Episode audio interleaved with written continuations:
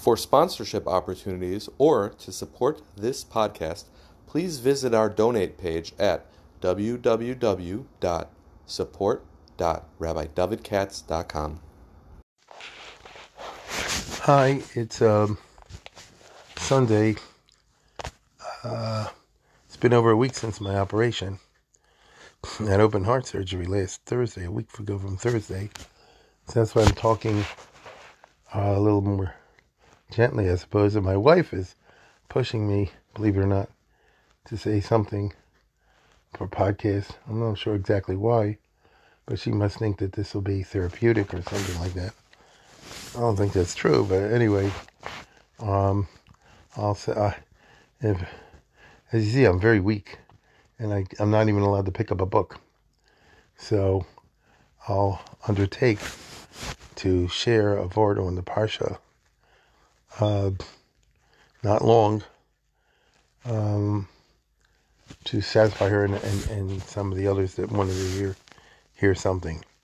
You can tell by the tone of my voice, I'm still pretty out of it.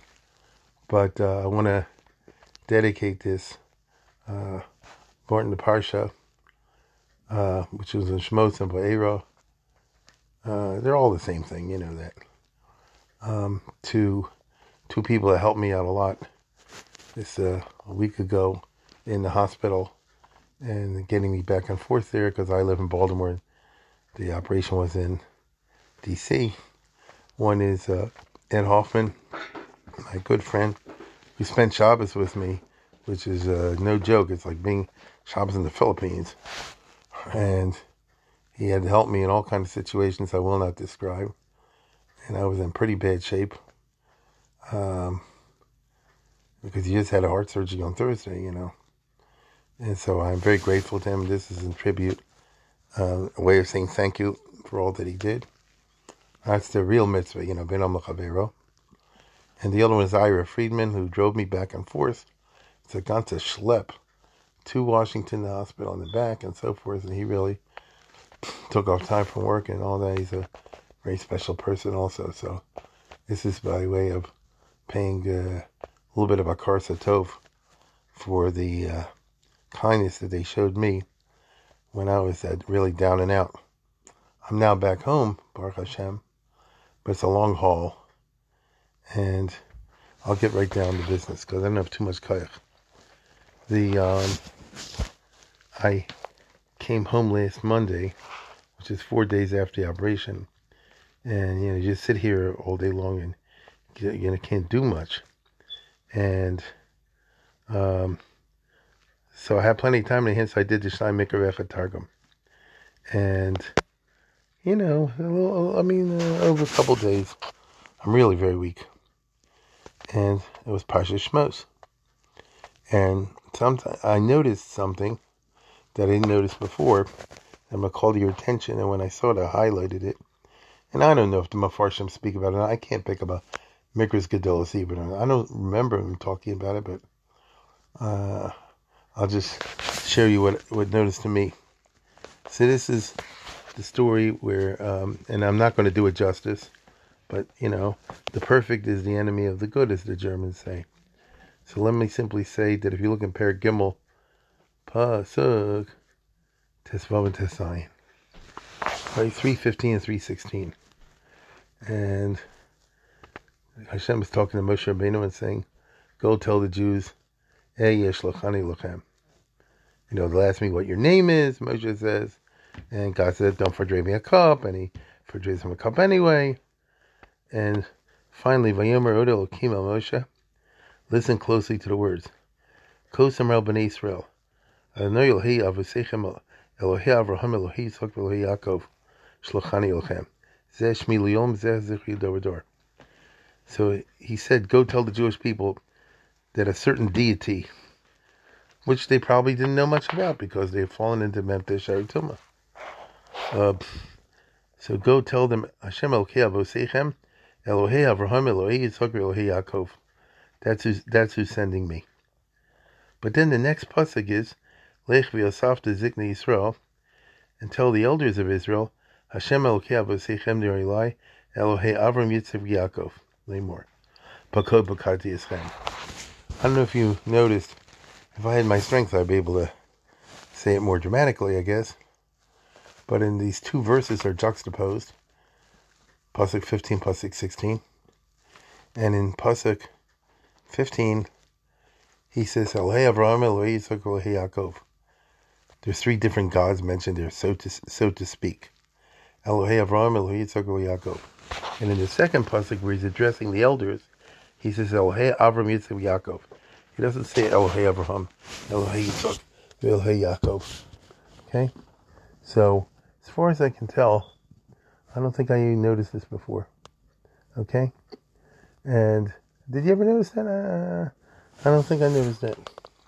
So why is in one place Elohei this, Elohei that, and Elohei that? And then the second time it's Elohei Avram Yitzchak Yaakov. You just use the word LK one time and you apply for Yitzchak Yaakov. So, without being fancy, uh, but on the other hand, being real, because remember, this is Moses introducing the idea of, of God to the Jewish people. Um, person says, I believe in God, but they don't know what that means, you know. Maybe thinking of a big frog. I mean, you know, just to say you believe in God without defining the term is not so pashut. You know. So, uh, and as you know as well as I do, that is what becomes what we see in Shemona Esrei. You talk about Yaakov. You don't say Elohei Avram Yitzchak Yaakov. That's just interesting. So, it seems to me, in my weakened state, that um, he's talking about two sides of, of human understanding of God. One of which is individualistic, and the other one is is, is not. Um, Avram, Yitzchak, Yaakov are three different people. Listen closely to what I'm about to say. It is not possible for any two human beings to experience God in the same way. That's interesting, I just said. You understand? You say, why not? Because whatever I see or perceive, I filter through my personal experiences. Uh, if you've ever given a speech as a rabbi or anything like this, sometimes you can say something very dumb and stupid, and the person says, that was gevaldig. Why? Oh, you were talking straight to me. I wasn't talking straight to that guy. But where he was in life and based on his challenges and the things that he was going through, he heard those words and immediately said, Oh, he must have me in mind in this and this way. Even though, objectively speaking, as the speaker, I can assure you I did not. So that happens all the time. Matter of fact, one of the big problems we have is communication and miscommunication. I say one thing and you take it another way. That's how most dates between boys and girls screw up. He said this and she thought he meant that, or vice versa. You know, and then you got to call the shadchan and you got to say, no, he said this, but he really meant that. He didn't mean what you what you took him to mean. You understand? So, um, uh, you know, imagine a guy's like this. I like uh, red belts. I don't know. And the girl had some terrible experience, a previous date with a red belt. So she took it like an insult. How's he supposed to know? You know what I mean? How's he supposed to know? So there's that aspect. When God appeared to Abraham, Isaac, Jacob, or whoever else, is always a unique experience. Meaning each one experiences differently. It's not possible for any people to have the same, because at the end of the day, the prophetic experience is one in which it has to be filtered through the through the person's personality. You understand? That's why Hashem picked Moshe, didn't pick someone else. He said, I want you with your personality. The whole parsha the story, the burning bushes. And Moshe says, I don't want to go. And God said, But I require someone with your personality. You were a prince in Egypt. You're a frum guy now. You had this experience and that experience. You know, you understand this about the world. I don't know. You know, stuff like that. Um, so there's that side of it. And therefore, Avraham, when he talks to the Jewish people, he says that, you know, there's this God out there, but it's not easy for me to describe because Avram experienced it in one way, and Yitzchak experienced it in another way, and Yaakov in a third way, even though they were all talking about the same part. They were, but they didn't have it in exactly the same way. You understand? Avram, th- think about what I'm, listen what I'm about to tell you. Take a guy like Abraham. He's a BT. His father was uh, sold idols. Now contrast that with Yaakov, FFB. You see what I'm saying? FFB. Now, that's a different experience. They're both frum in their own way, but Avram is going to, you know, is I don't want to over cliche it, but Elohe Avram is going to be the experience that a Baal has, as it were. Um, and, whew, uh, matter of fact, I just pulled up something online. It's hard for me to do this. Looking at the Netziv, he says, Elohei Avosechem, Elohei Avram, B'derech Nala Miuchedes LaAvram, Milcham Al Rodfov. That, uh, you know, God's special relationship was in terms of the war with the four kings and the five. Elohei Yitzchak, the Netziv says, B'derech Nala Miuchedes Yitzchak Parnasa, and Derech Nala Miuchedes Yaakov B'Shalom. I don't know what that means. I'm too weak. But Avram, Yitzchak, Yaakov were three very distinct individuals, even though there's father, son, and grandson. And therefore, there's a big difference between taking a kid up to be shechted in a Akedah and being the kid that's going to be shechted in a Akedah. That's just a different experience of God. Um, right?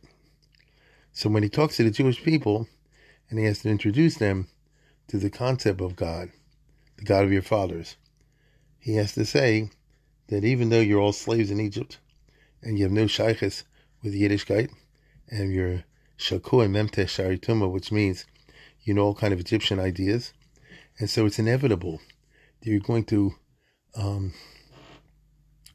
what's the right word? It's inevitable. You're going to you filter what I tell you about God, even what you see about God, through your Egyptian ideas, which is, of course, what happened with the golden calf.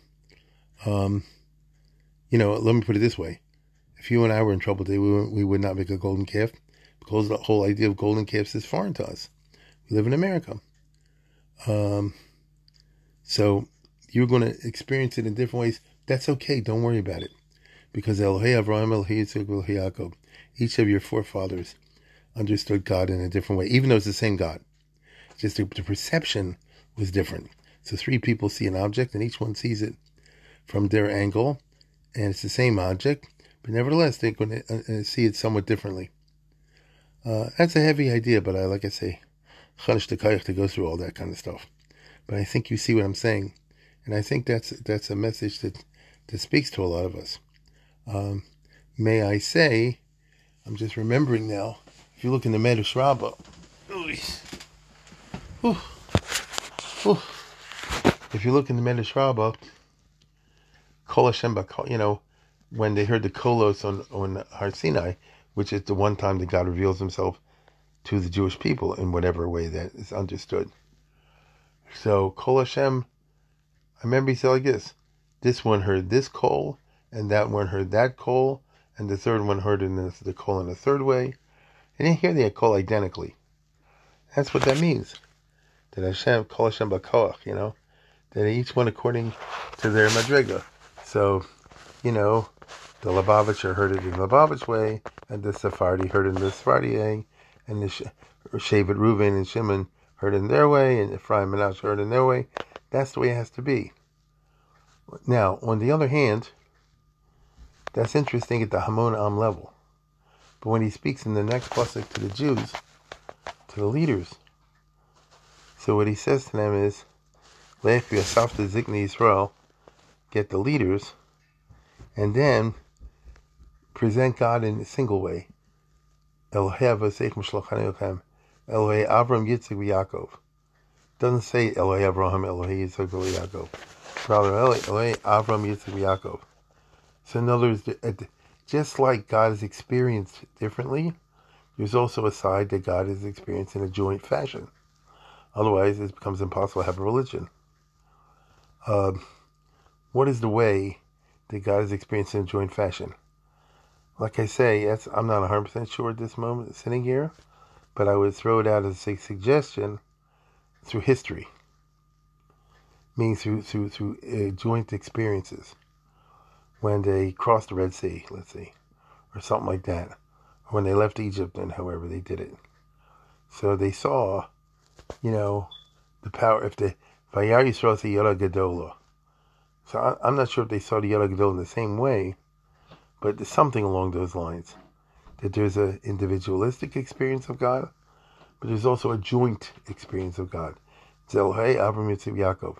In certain aspects, Avram and Yitzchak and Yaakov understood God the same way. So again, just off the top of my head, a Boreolam. Because it wouldn't be make any sense not a Boreolam. So that's one of many things. So Avram and Yitzchak and Yaakov understood God as a Boreolam. A lot flows from being a Boreolam. That they had in common. On the other hand, how God manifests himself in everyday life and human affairs and Teva and all the rest of it, you could see that very differently. You understand? A person could say, Why did this guy have heart surgery? And the other guy could say, Oh, he had heart surgery for this reason or that reason. You know, the interpretation. In other words, so you have, shall we say, that's what historians do. You try to get the facts. That's Elohei Avram Yitzchak Yaakov, and then to get the interpretation of the facts. Elohei Avraham Elohei Yitzchak Elohei Yaakov. Uh, so, just at the very beginning of the experience of the Jewish people in history, because remember, I think you know this, that it's like the Rambam says, by the time Moshe Rabbeinu comes along, they were in bad shape uh, mentally and uh, religiously. You know, like we say, Memtesh Shari told me, you know, they, the language, you know, the language of the Rambam, they forgot everything. I think he says something like, it's a Iker Hagodol Shalchu, something like that. they forgot the idea of one God. So imagine you have 600,000 Jews or more actually, many more. And, you know, they believe in God, but according to them, God is a monkey or something like that. Or God is, you know, some idol, as they thought, who was the God of Abraham, Isaac, and Jacob. I mean, they, were out of it. And Moshe had quite a job in his hands trying to get them back to square one. So it is interesting to me that when he, in this pasuk, these two pasukim, when he talks to the Hamonam, he talks about everybody experiencing God in a different way. When he talks to the intellectuals, he says, but on the other hand, the Zikni Yisrael, there has to be also a common understanding of God in some respects. Correct? In some respects. The Rambam says you can't give any Toar to God, and of course he's right. So you can't even call God a Boreolam, because the concept of Boreolam was created by God. Okay. You know, without, if I drank you a cup. And then. Um, but still, we got to go with a Boreolam idea. That's something we all have to start with. Uh, you understand? In other words, you, need certain concepts of Elohei Avram Yitzchak.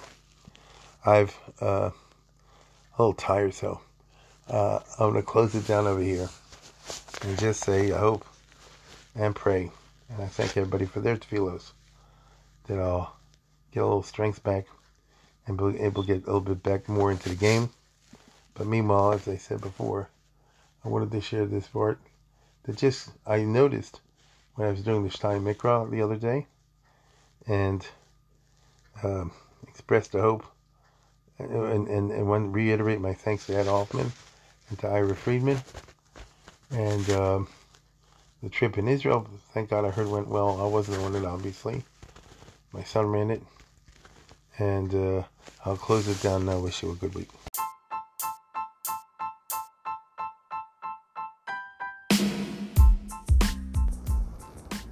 For sponsorship opportunities or to support this podcast, please visit our donate page at www.support.rabbidavidkatz.com.